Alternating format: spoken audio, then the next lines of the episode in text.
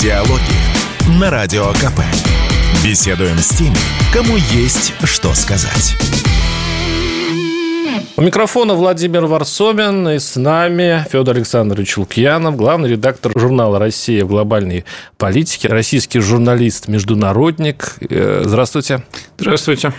И очень кстати, потому что, я надеюсь, вам будет интересно поговорить об Израиле, как э, журналисту-международнику, а, а, а, об этом вечном арабо-израильском конфликте, который э, имеет ли он решение. Мы поговорим об этой передаче.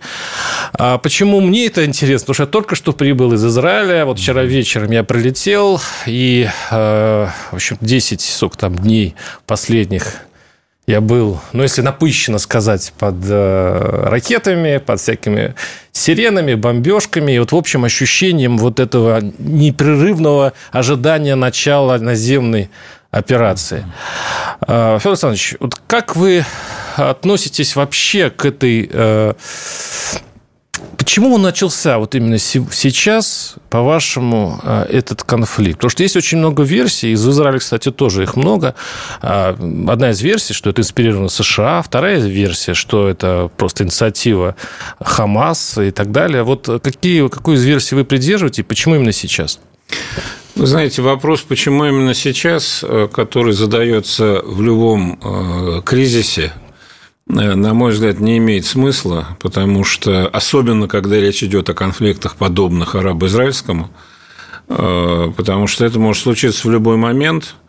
Э, накал, во-первых, масштаб противоречий, который там накоплен даже не за десятилетия, а тысячелетия, он таков, что он никуда не девается.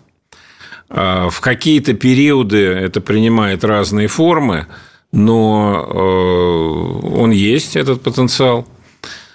А, то, что сейчас по очереди начинают как бы вскрываться все конфликты, которые есть в мире, конфликты давние, неурегулированные, это мы видим. Это не с Израиля началось. Если брать только самый последний период, это вот 20-й э, год война на Южном Кавказе, 22-й год война на Украине, а сейчас вот это, и это не последнее. А происходит, э, как это не э, умозрительно прозвучит, слом международной системы, международного порядка. Я бы не сказал, что этот порядок был чрезвычайно стабилен ранее, потому что, собственно, устойчивый мир закончился э, с концом холодной войны, как это ни странно. Потому что та система, она была малоприятная, основана на взаимном страхе, там, взаимного уничтожения, но она была достаточно управляемая. Это, естественно, не гарантировало от бесконечных локальных конфликтов, в том числе, кстати говоря, как мы хорошо помним, и на Ближнем Востоке они регулярно повторялись. Но тогда же был механизм, вот что важно – механизм, так сказать, их урегулирования, вот, э, купирования кризисов.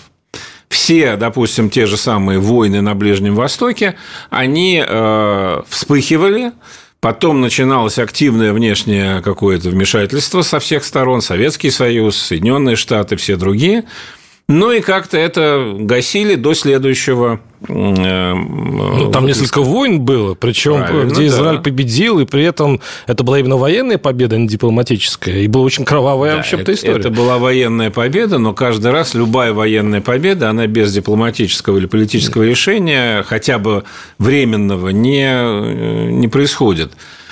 Так вот, чем отличается сегодняшняя ситуация, как мне кажется, что здесь э, никакого механизма регулирования, даже временного, даже какого-то вот стабилизации ситуации я не вижу. Ну, насчет того, кто инспирировал, это можно сколько угодно фантазировать, это не имеет никакого смысла, поскольку мы все равно ничего не знаем. А, в принципе, так же, как э, в 2020 году Азербайджан – например, э, как мне кажется, Хамас сам ли или при участии каких-то добрых друзей из Ирана или еще откуда-то, но выбрал очень точный момент для нанесения удара. Израиль давно уже последний там, год как минимум пребывает в перманентном внутреннем хаосе. Значит, весь мир отвлекся, э, все занимаются своими делами – И э, подготовка такого рода акции, которая явно заняла время, прошла, в общем, незамеченной даже для Израиля, что вообще удивительно.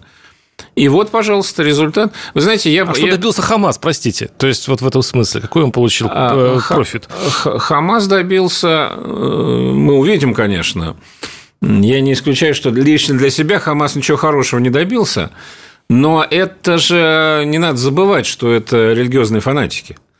Для них э, пасть в битве со злом – это, вообще-то говоря, почетный долг.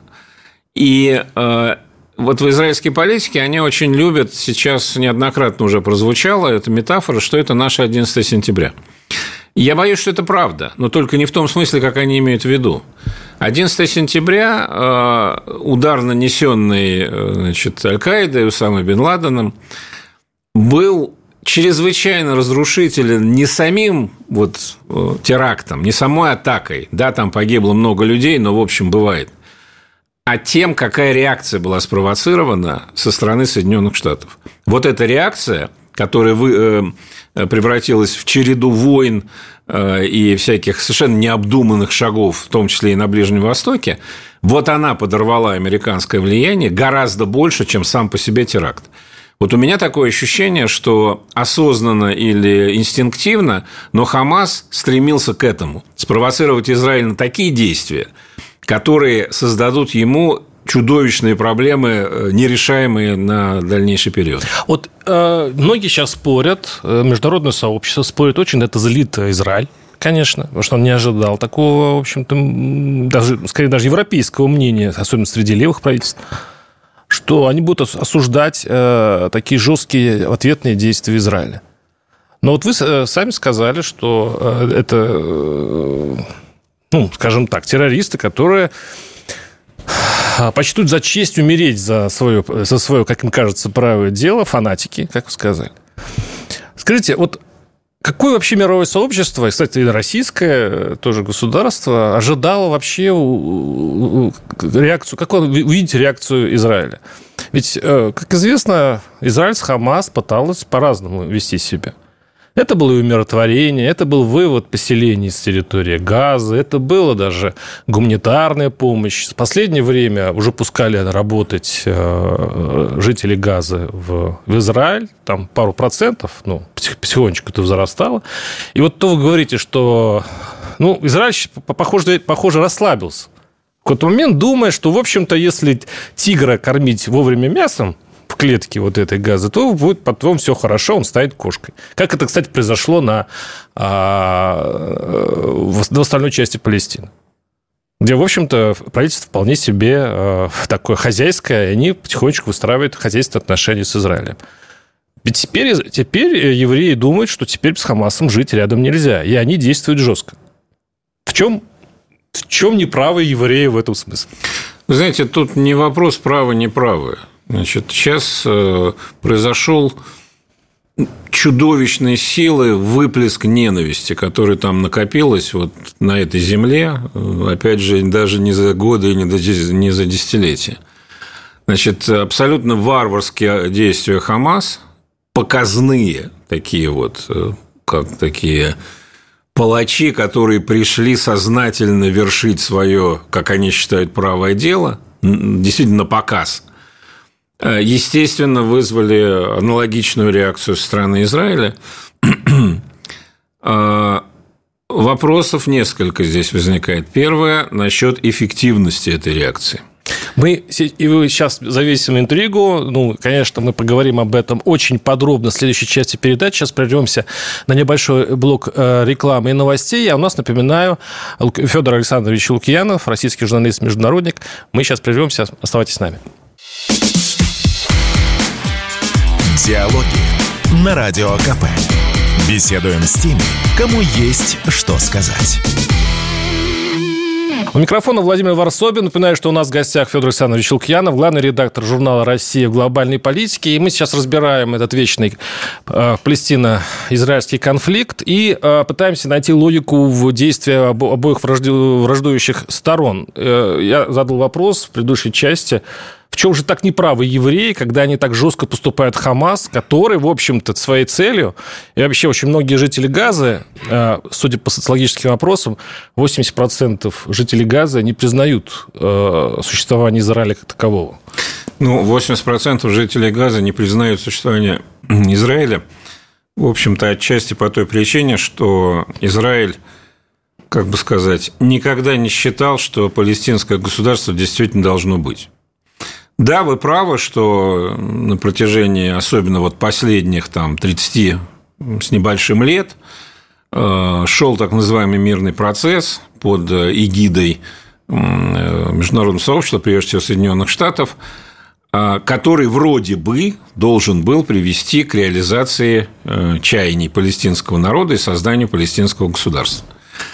Значит, э, в какой степени палестинский народ в лице тех, кто его представляет, и умеренная э, фракция, вот этот ФАТХ, который бывшая Организация освобождения Палестины, Арафатовская, и радикальные, Хамас или кто-то еще, в какой степени вообще они способны на строительство э, национального государства, это отдельный вопрос. У меня уверенности в этом нет. За те годы, что ну, был период довольно мирный, действительно, когда все вроде как способствовали, и денег довольно много давали, особенно европейцы. Куда все эти деньги ушли и что с ними стало, это... Но э, вот сказав это, надо все-таки э, честно признаться, что Израиль никогда не воспринимал палестинцев как э, равных собеседников, которым должны быть предоставлены равные права на такое же государство.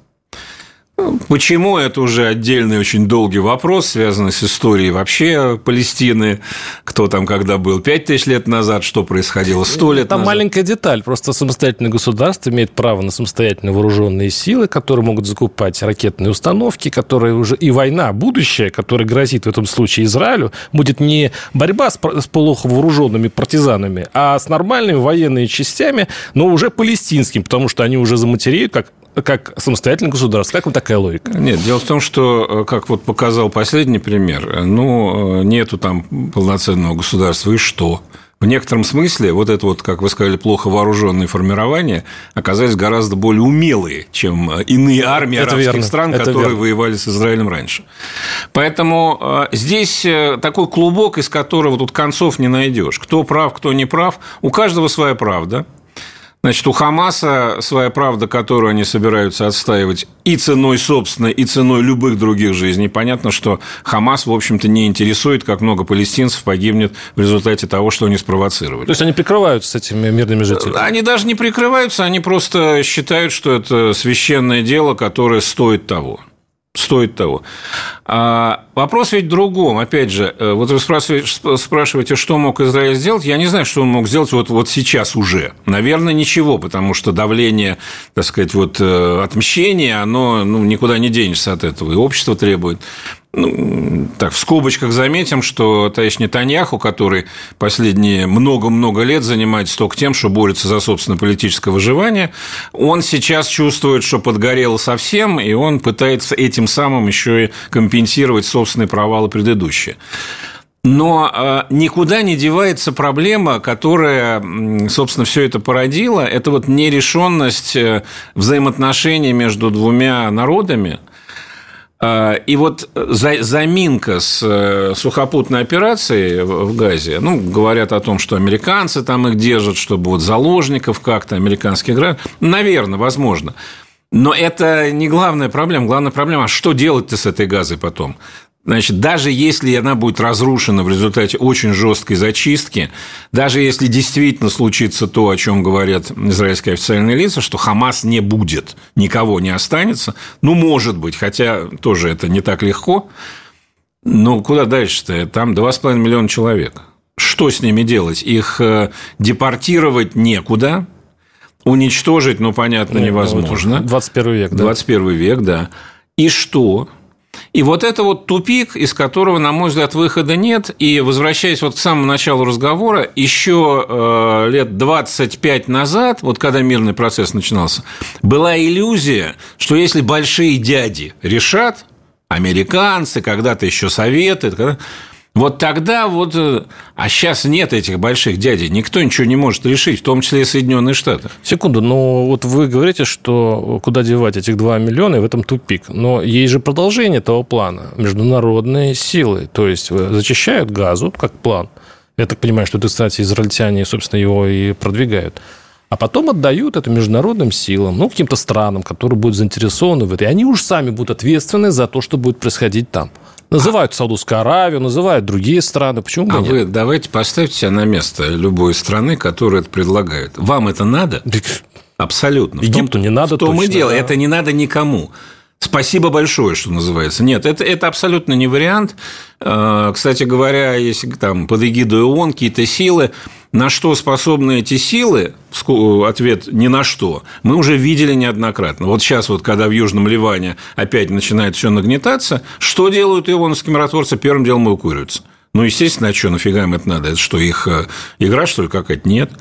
Поэтому вот в этом, в этом собственно, главная э, безнадега всего происходящего, что выхода не видно. Не видно выхода, связанного с устойчивым каким-то миром. Э, исламские страны, начиная с Турции, которая сейчас, я думаю, еще выйдет на передний план товарищ Эрдоган, э, говорят о том, что вот теперь-то понятно, что кроме как э, выполнения резолюции Совбеза ООН и создания двух государств и палестинского со столицей в Восточном Иерусалиме, ничего не получится, поэтому надо вот теперь пора создавать. Ну, понятно, что еще как это сейчас сделать вот в этой атмосфере. Если... Но подкрадываясь все-таки к одной из самых главных тем, думаю, самой главной, как Россия э, вообще вот в этих геополитических шахтах себя ведет, я хочу все-таки задать такой общий человеческий вопрос. Есть большие опасения, мягко говоря. Когда я летел э, в Израиль, я вообще только об этом думал. Не начало ли это Третьей мировой войны? Ползучий, может быть, нестандартный, который не начинается так вот громогласно с пальбой ракет, а вот так вот э, не скатываемся ли мы туда? Э, мы скатываемся, но мы не, э, не в газе мы к ней скатываемся. Мы скатываемся по совокупности. Потому что, я думаю, наше представление о мировой войне, которое определяется ну, опытом 20 века, Первая мировая, Вторая мировая, мы инстинктивно ожидаем, что вот она такая, какая-то и будет. Или там, я не знаю, если раньше в историю уходить, Первая мировая война, первая, по сути, мировая война была, ну, наверное, 30-летняя война в Европе. Она, тогда она была мировой, потому что Европа была центром. Так вот, такой войны-то, наверное, не будет уже, потому что совершенно по-другому все устроено. Ну и плюс все-таки есть ядерное оружие, которое пока выполняет сдерживающую функцию. А мировая война а что такое мировая война? Это слом системы, приводящей к возникновению новой системы. Вот мировая война в этом смысле, как такая веха, она, вероятно, уже идет. И то, что мы видим, это череда конфликтов, э, которые каждый из них является более или менее локальным, как Южный Кавказ, как Украина, как сейчас Газа, не знаю, что будет дальше, Корея или там, не знаю, Тайвань, все что угодно. То есть они балансируют эти конфликты, они локальные все-таки, но они балансируют на грани перетекания в большие, не перетекают, но при этом влияет на весь мир. Угу. Вот это и есть мировая война. Поэтому она уже идет. Ну, не знаю, хорошо это, наверное, это лучше, чем война, которая вот в 20 веке. Но, в общем, все равно радости мало. Ну, это как какое-то заболевание. Начальная стадия заболевания всегда лучше, чем вторая стадия заболевания. Это еще лучше, чем терминальная, скажем так. Э, мы сейчас прервемся на пару минут. С нами Федор Александрович Лукьянов, главный редактор журнала «Россия в глобальной политике». Оставайтесь с нами. Диалоги на Радио КП. Беседуем с теми, кому есть что сказать. У микрофона Владимир Варсобин, с нами Федор Александрович Челукьянов, главный редактор журнала «Россия в глобальной политике». И э, вот мы стартовали, конечно, с э, арабо-израильского э, конфликта, и сейчас э, я хочу спросить, как Россия вот в этой глобальной политике себя ведет, как, и как игрок, какие есть перспективы. Но у меня есть когда как я приехал из Израиля, вот такой наболевший, наболевший у русских израильтян вопрос. Они читают российские блоги, и не понимают. А вот если приезжаешь в Израиль, ты понимаешь, что это русский город. И страна, вообще-то говоря, русская. Как пел Высоцкий, все наши люди. Но когда заходят, они заходят в блоги, они видят, что э, россияне переживают больше за арабов, которые они, они э, которые, арабы не знают русского языка, культуры совершенно разные, а, понимание разное, вообще, религии разные. Но преимущественно все-таки Э, сердце лежит на стороне несчастных детей арабов. Так вот, почему в этом случае... Говорит, мы же боремся с терроризмом, как и, как и русские. Почему такое отношение? Вы можете ответить на этот вопрос? Ну, вы знаете, вообще, э, как бы не относиться ко всем сторонам, но количество жертв э, вот этого ответа израильского, даже если я вполне допускаю, что власти Газы преувеличивают, это как бы норма сейчас уже информационных войн, но все равно это большое количество жертв среди мирного населения, в том числе много детей, ну, как бы, иначе быть не может при такой интенсивности. Поэтому э, не сочувствовать и не сопереживать этому было бы странно. Это антигуманно совершенно. Равно как и делать вид, что эти э, действия начались просто так. Они были спровоцированы чудовищными совершенно действиями э, арабской страны. Второе, что я на это могу сказать, вы знаете, вот сам факт того, что кто говорит на каком языке, наши, не наши люди, это такая очень сложная тема. Знаете, с, с этой точки зрения наше противостояние с Украиной – это вообще что-то совершенно удивительное. Ну как же, там же тоже люди по-русски говорят, Высоцкого слушают и так далее. Но, к сожалению, это не самое, но это не единственное, что определяет они представляют, ну, особенно сейчас на Украине, очень многие уже себя ассоциируют с другим государством, которое не просто является другим, а еще является нам враждебным. Понимаю, но переживать за Хамас, переживать за арабскую сторону... Нет, арабы прекрасные, прекрасные народы и так далее, но они все-таки бесконечно дальше, даже от тех же э, израильтян. Вот что удивительно. Нет, переживать за Хамас нельзя ни в коем случае. Это я согласен с вами и с вашими собеседниками израильскими. У меня некоторые наши комментаторы, ну, как это сказать, э, удивляют, э, потому что тоже мне нашли. Это, это, конечно, это те же люди, с которыми мы боролись э, очень активно 20 лет назад, там, чуть менее активно потом. Но еще раз повторю, вот когда начинается вот такое, значит, либо, либо работают эмоции, к сожалению, только, они могут быть в одну или в другую сторону – Значит, Израиль для наших э, комментаторов, блогеров, там кого угодно, многих, это часть американского мира, с Америкой мы воюем, значит, так им и надо. И там вообще Чубайс. Да, и там вообще Чубайс, еще всякое, значит, это. А для других, если чуть-чуть начать думать, то, конечно, здесь настолько э, сложные, сложное переплетение все правы и все виноваты. И, конечно, э, вот эти картины, опять же, я, я понимаю, что тут еще идет целенаправленное воздействие на эмоции, эти картинки, все такое. Но так уж упрекать за то, что у нас кто-то сопереживает палестинцам, но ну, это довольно странно тоже. А не говоря уже о том, что, я думаю, в Израиле вот сейчас схлынет это все, дай бог это как-то закончится все-таки побыстрее. Я думаю, что там будет масса вопросов и к собственному руководству, и к политике государства да, Израиля, и так премьер далее. Премьер хромая утка. Я не думаю, что... Премьер-то ладно. Тут э, премьер явно хромая утка, он уже, так сказать, по нему тюрьма плачет давно. Но это же, он же не уникален. По сути дела, сейчас другой-то линии нету, не осталось. То, что раньше была какие-то левые и правые, сейчас, по сути, этого уже нет. А, ну, вот многие комментаторы считают, что такой вот так получилось просто такое совпадение, что э, выгодоприобретатель от этого конфликта, то есть он не организовывал, но выгодоприобретатель, э, получилось, что это Россия, одна из.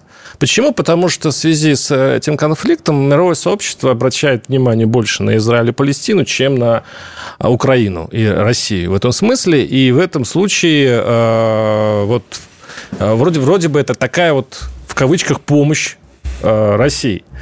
Как вы относитесь к этому аргументу? Ну, это аргумент очень примитивный. Э, на самом-самом верхушечном уровне, ну да, конечно, внимание отвлеклось. Особенно, знаете, трогательно.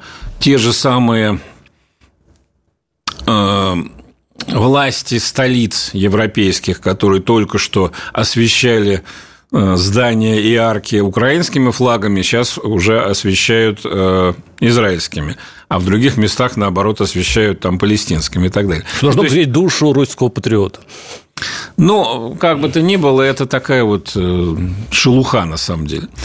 А если смотреть, э, да, ну и плюс, да, то, что, то, что более материально, это объем вооружений, который может быть поставлен на Украине. Сейчас, конечно, что называется, склады не резиновые, и поэтому надо решать, куда. И понятно, что Израиль по целому ряду объективных причин для тех же Соединенных Штатов существенно важнее, чем Украина.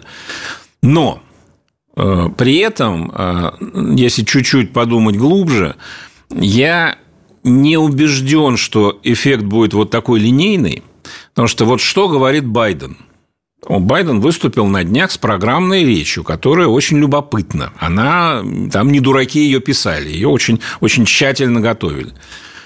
А, Байден жестко увязывает две темы. Украина и Израиль, а с другой стороны Путин и Хамас – Значит, э, для Соединенных Штатов сейчас, которые оказались в непростой ситуации, потому что какой бы ни был могучий гегемон, но он тоже, у него не безграничные возможности, а самое главное, внутри очень много всякого происходит, что э, может стать тормозом для принятия. Вообще заморожен бюджет, они сейчас вообще... Ну, бюджет, наверное, разморозят, но вот эти вот противоречия, они очень острые, действительно, в Америке сейчас. И это будет продолжаться и усугубляться, тем больше выбор скоро. Так вот, э, такой финт, что мы увязываем вместе, мы создаем образ единого врага, как он сказал, тираны и террористы, ТТ, а, и в некотором смысле, зная психологию американской политики, которой нужны вот эти вот простые схемы, понятные, я не исключаю, что это может оказаться, ну, по крайней мере, на время достаточно эффективным, и в том числе с точки зрения выделения денег. Зачем он увязывает Украину с Израилем? Для, потому что на Израиль дадут. На Украину не факт. На Израиль дадут, а паровозом, если это вместе, паровозом, то дадут, да. да, то дадут и на то, и на другое. Соответственно, возвращаясь к вашему вопросу, выгодно ли это России? Ну, во-первых, не, не будем так циничны, давайте чужую трагедию не считать, Ну, геополитика, она вообще цинична. Ну, да, ну, геополитика, да, но мы с вами все таки сторонние наблюдатели. А во-вторых, э, это довольно сложный, тоже нелинейный процесс. Конечно, если посмотреть более длительно, если это все затягивается, и с нашей, со стороны украинской компании, и, и там, потому что уже тоже действительно непонятно, сколь долго это будет продолжаться, напряжение будет расти. Что вот важно, что интересно и важно э, для понимания, ну, это больше относится к современному Западу, посмотрите, как происходит, любопытно – Истеблишмент везде, и в Европе, и в Америке, занял абсолютно четкую, однозначную позицию на стороне Израиля. То есть никаких вопросов. Даже вот э, там какие-то слабенькие голоса, ну как же вот законы войны, гуманитарные. Ну да, но они имеют право на ответ и так далее.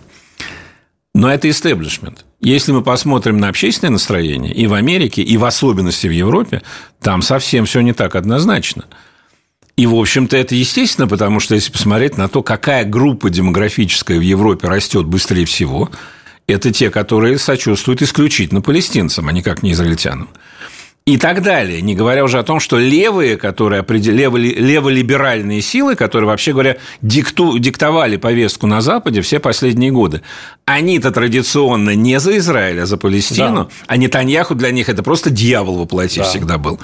Так что все запутывается чрезвычайно. И я думаю, что главное, вот возвращаясь к вашим вопросам о мировой войне, э, опять же, она будет очень своеобразной. И один из фронтов этой мировой войны, он, конечно, будет проходить внутри обществ, причем прежде всего на Западе, потому что там действительно все очень утрачивает вот эту вот как бы стройность. Ну, это вот посмотрим. Да. А, главное, чтобы это была такая лайтовая мировая война, которую бы простые люди просто не заметили. Возможно, там перерубят друг друга политики, условно говоря, где-то очень далеко, желательно от России. Ну, бывают ли такие войны? Вот вопрос. А, мы сейчас прервемся на пару минут. Федор Александрович Лукьянов, главный редактор журнала «Россия. Глобальные политики» с нами. И у нас заключительная часть будет скоро. Диалоги на Радио КП. Беседуем с теми, кому есть что сказать. У микрофона Владимир Ворособин и с нами Федор Александрович Лукьянов, главный редактор журнала «Россия. Глобальные политики». А, Федор Александрович, я вот хотел бы э, снова продолжить все-таки, уже даже немножко, уже, наверное, от, э, даже отвлекшись от Израиля-арабского конфликта. Вообще, Стратегия России вот в этом конфликте с полмира, западным миром, это такое терпение. То есть это все время, то есть это, это желание переждать, желание посмотреть, как, возможно, перетерпеть противника, э, может быть, в ожидании Трампа, может быть, в ожидании э, новых правительств в Европе, может быть, э, в, в, в ожидании, что экономики придут к выводу, что, в общем-то, уже так бесконечно страдать от санкций России нельзя. Как эта стратегия успешна? Вот как это видится сейчас? Она имеет перспективу на будущее? Какие сейчас идут тенденции? Я думаю, что вы правы. Ну, может быть, не совсем так линейно, там, Трамп или... Ну, я так для примера сказал, угодно. для того, чтобы да, я понимаю, точки. Шансы-то на изменение политического ландшафта на Западе есть. Вот буквально вчера объявили о создании новой партии в Германии, которую запустила очень яркая дама Сара Вагенкнехт, которая всегда была сказать, лицом левой партии бывших коммунистов э, восточно-германских. А теперь эта партия постепенно загибается, она запустила новую. И по опросам Правда, опросы предварительные, это не опросы за партию, это опросы за идею. Э, чуть не 20% немцев готовы ее поддержать, потому что она говорит, хватит, давайте займемся собой, а не вот этим всем. Э, то же самое во Франции происходит, уже всерьез говорят о том, что э, может прийти Марин Ле Пен на следующих выборах в 2027 году. И Трамп, ну, глядя на Байдена, особенно его физическое состояние, тут тоже задумаешься. Но это, безусловно, фактор, но ожидать, что от этого все изменится, я бы не стал. Другое дело, что кто бы ни был во власти, вот этот вот бесконечный э, катаклизм, который сопровождает мировую политику, нервотрепка и износ ресурсов, который происходит везде, иссякание – а, это рано или поздно приведет к каким-то изменениям, вне зависимости от того, те же будут политики или другие.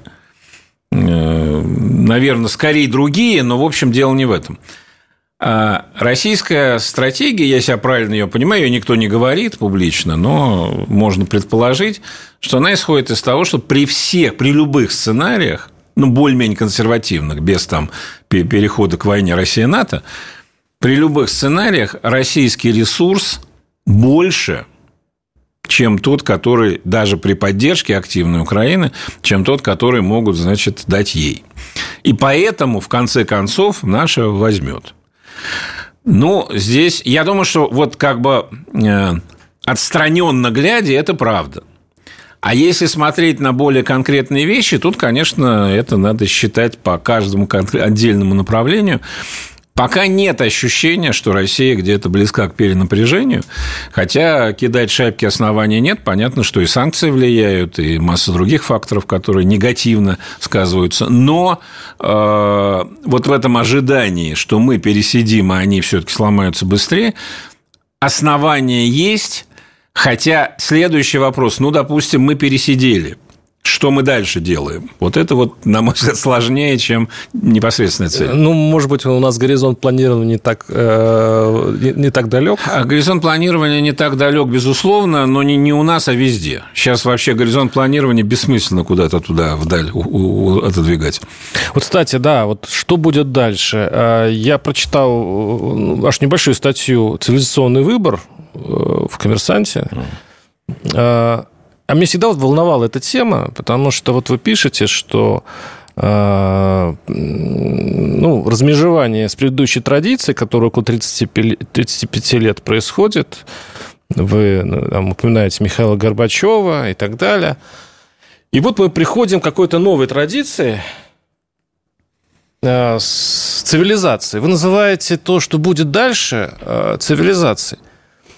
А я как все-таки путешественник большой по стране и так далее, я все время пытаюсь понять, чем наша цивилизация отличается от прочих цивилизаций. Ну, условно говоря, чем уж мы сильно-то отличаемся. Потому, потому что вот э, те нравственные ориентиры, которые нам вроде бы устанавливает государство, они при приближении, в общем-то, не соответствуют. Ну, условно говоря, э, количество разводов в России намного больше, чем в Европе, хотя мы считаемся духовными, они бездуховными, ну и так далее, и так далее. Вот я к вопросу, что строим-то? И э, вот эти высокие слова о том, что мы э, э строим что-то свое, не является ли очередным социально-политическим экспериментом, который Россия переживала, может быть, слишком часто переживала. Да, но это большая тема, не на оставшиеся пять минут, но если очень коротко, то, во-первых, давайте, раз уж вы вспомнили эксперименты, а еще мы строим-то? Мы ничего не строим.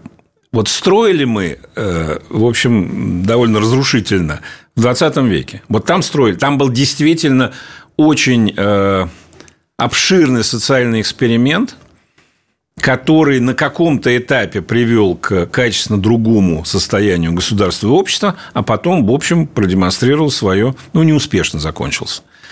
Сейчас, на мой взгляд, никакого строительства сознательного не происходит. Происходят попытки, э, и я это говорю не в критику, а просто описываю, происходят попытки каким-то образом адаптироваться к тому, что меняется само. Мир меняется, страна меняется, это неизбежно. Мы вообще до сих пор идем, пока уходим от СССР во всех смыслах. А, где-то к лучшему, где-то не, не факт, но... Инерционное такое движение. А, ну, оно инерционное, оно неизбежное, потому что это был действительно настолько мощный эксперимент, как вы правильно сказали, что он просто так вот э, решением не заканчивается, он очень долгий шлейф оставляет. В том числе, кстати говоря, и конфигурация нашей страны, которую довольно долго у нас ментально в головах было, ну, что на самом-то деле, ну, вот советские границы, они были нашими естественными, а мы их там по ряду причин утратили, ну, в общем, желательно, конечно, более-менее восстановить. Вот сейчас, мне кажется, это, это уйдет окончательно, и конфликт специальной военной операции как раз об этом. Мы же не восстанавливаем Советский Союз. Мы определяем, мы самоопределяемся в той сфере, в тех границах, которые считаем естественными и необходимыми для себя, теми или иными способами. И к чему мы в итоге придем, мы пока не знаем. Но еще раз, это не процесс сознательного строительства, это процесс вот движения по определенной исторической логике, по которой движутся и вокруг нас все тоже куда-то. То есть вот в этом хаосе мы тоже хаотичны и, не то, и тоже не знаем своей цели, как и все остальные. А нельзя быть, мы, каким образом можно в общем хаосе быть упорядоченным? Это невозможно. Другой вопрос, что к хаосу можно как бы правильно отнестись и, понимая все риски, так сказать, более интуитивно или более сознательно, вот это выруливать. Я думаю, что это и будет в ближайшие годы как минимум. А считать, что мы сейчас построим... Значит, что такое цивилизация? Вот вы упомянули. Это, во-первых, не мой термин, это как бы у нас официальная позиция. Я никогда не был большим фанатом цивилизационного подхода, но надо признать, что вот в этих условиях, может быть, он как рамка самый правильный. Что такое цивилизация для меня? Вот все это скрепы, так сказать, такое, это, это можно сколько угодно фантазировать. Цивилизация самодостаточна. Она не оглядывается все время на других в ожидании того, что они скажут. К сожалению, для нас это... Вот Китай такой, Индия такая, а вот мы нет. У нас вот это вот евро, евроцентризм наш, который был, формировался веками, он отчасти связан с каким-то комплексом неполноценности, вот от чего и надо избавляться. А не от того, что мы сейчас порвем все связи и будем тут жить в избушке. То, что мы понимаем, что у нас своя специфика, мы реализуем ее так, как считаем нужным, а что вот Израиль, между прочим, там цивилизация или нет, я не знаю, но он действует так, как считает нужным, и плевать на всех, как мы видим. Хорошо это или плохо, неважно, но это вот очень четкий подход. Знаете, когда есть уже выработанная привычка, то можно, конечно, открепиться от Запада. но тут же прикрепиться к Китаю. Нет, вот в том-то и дело, вот что... Я про, э, я про угрозы. Вот, опять же, в, в, этом, в этой вот ситуации мировой, тут не надо ни от кого открепляться, прикрепляться. Открепляемся мы, как мы видим, естественным путем. Причем это не наша инициатива на этот раз в какой-то веке. Прикрепляться к Китаю не нужно, потому что менять шил на мыл никому не, не интересно. Цивилизация тема хороша, что она сама по себе, она и с этими, и с теми, и с пятыми, и с десятыми.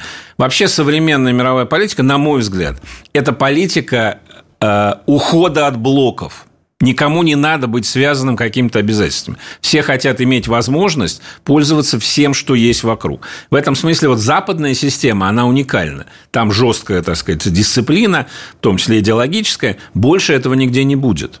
И сама западная система, я думаю, в перспективе тоже будет меняться, но пока не сейчас.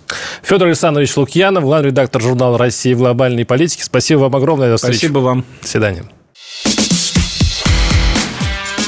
Диалоги на Радио КП. Беседуем с теми, кому есть что сказать.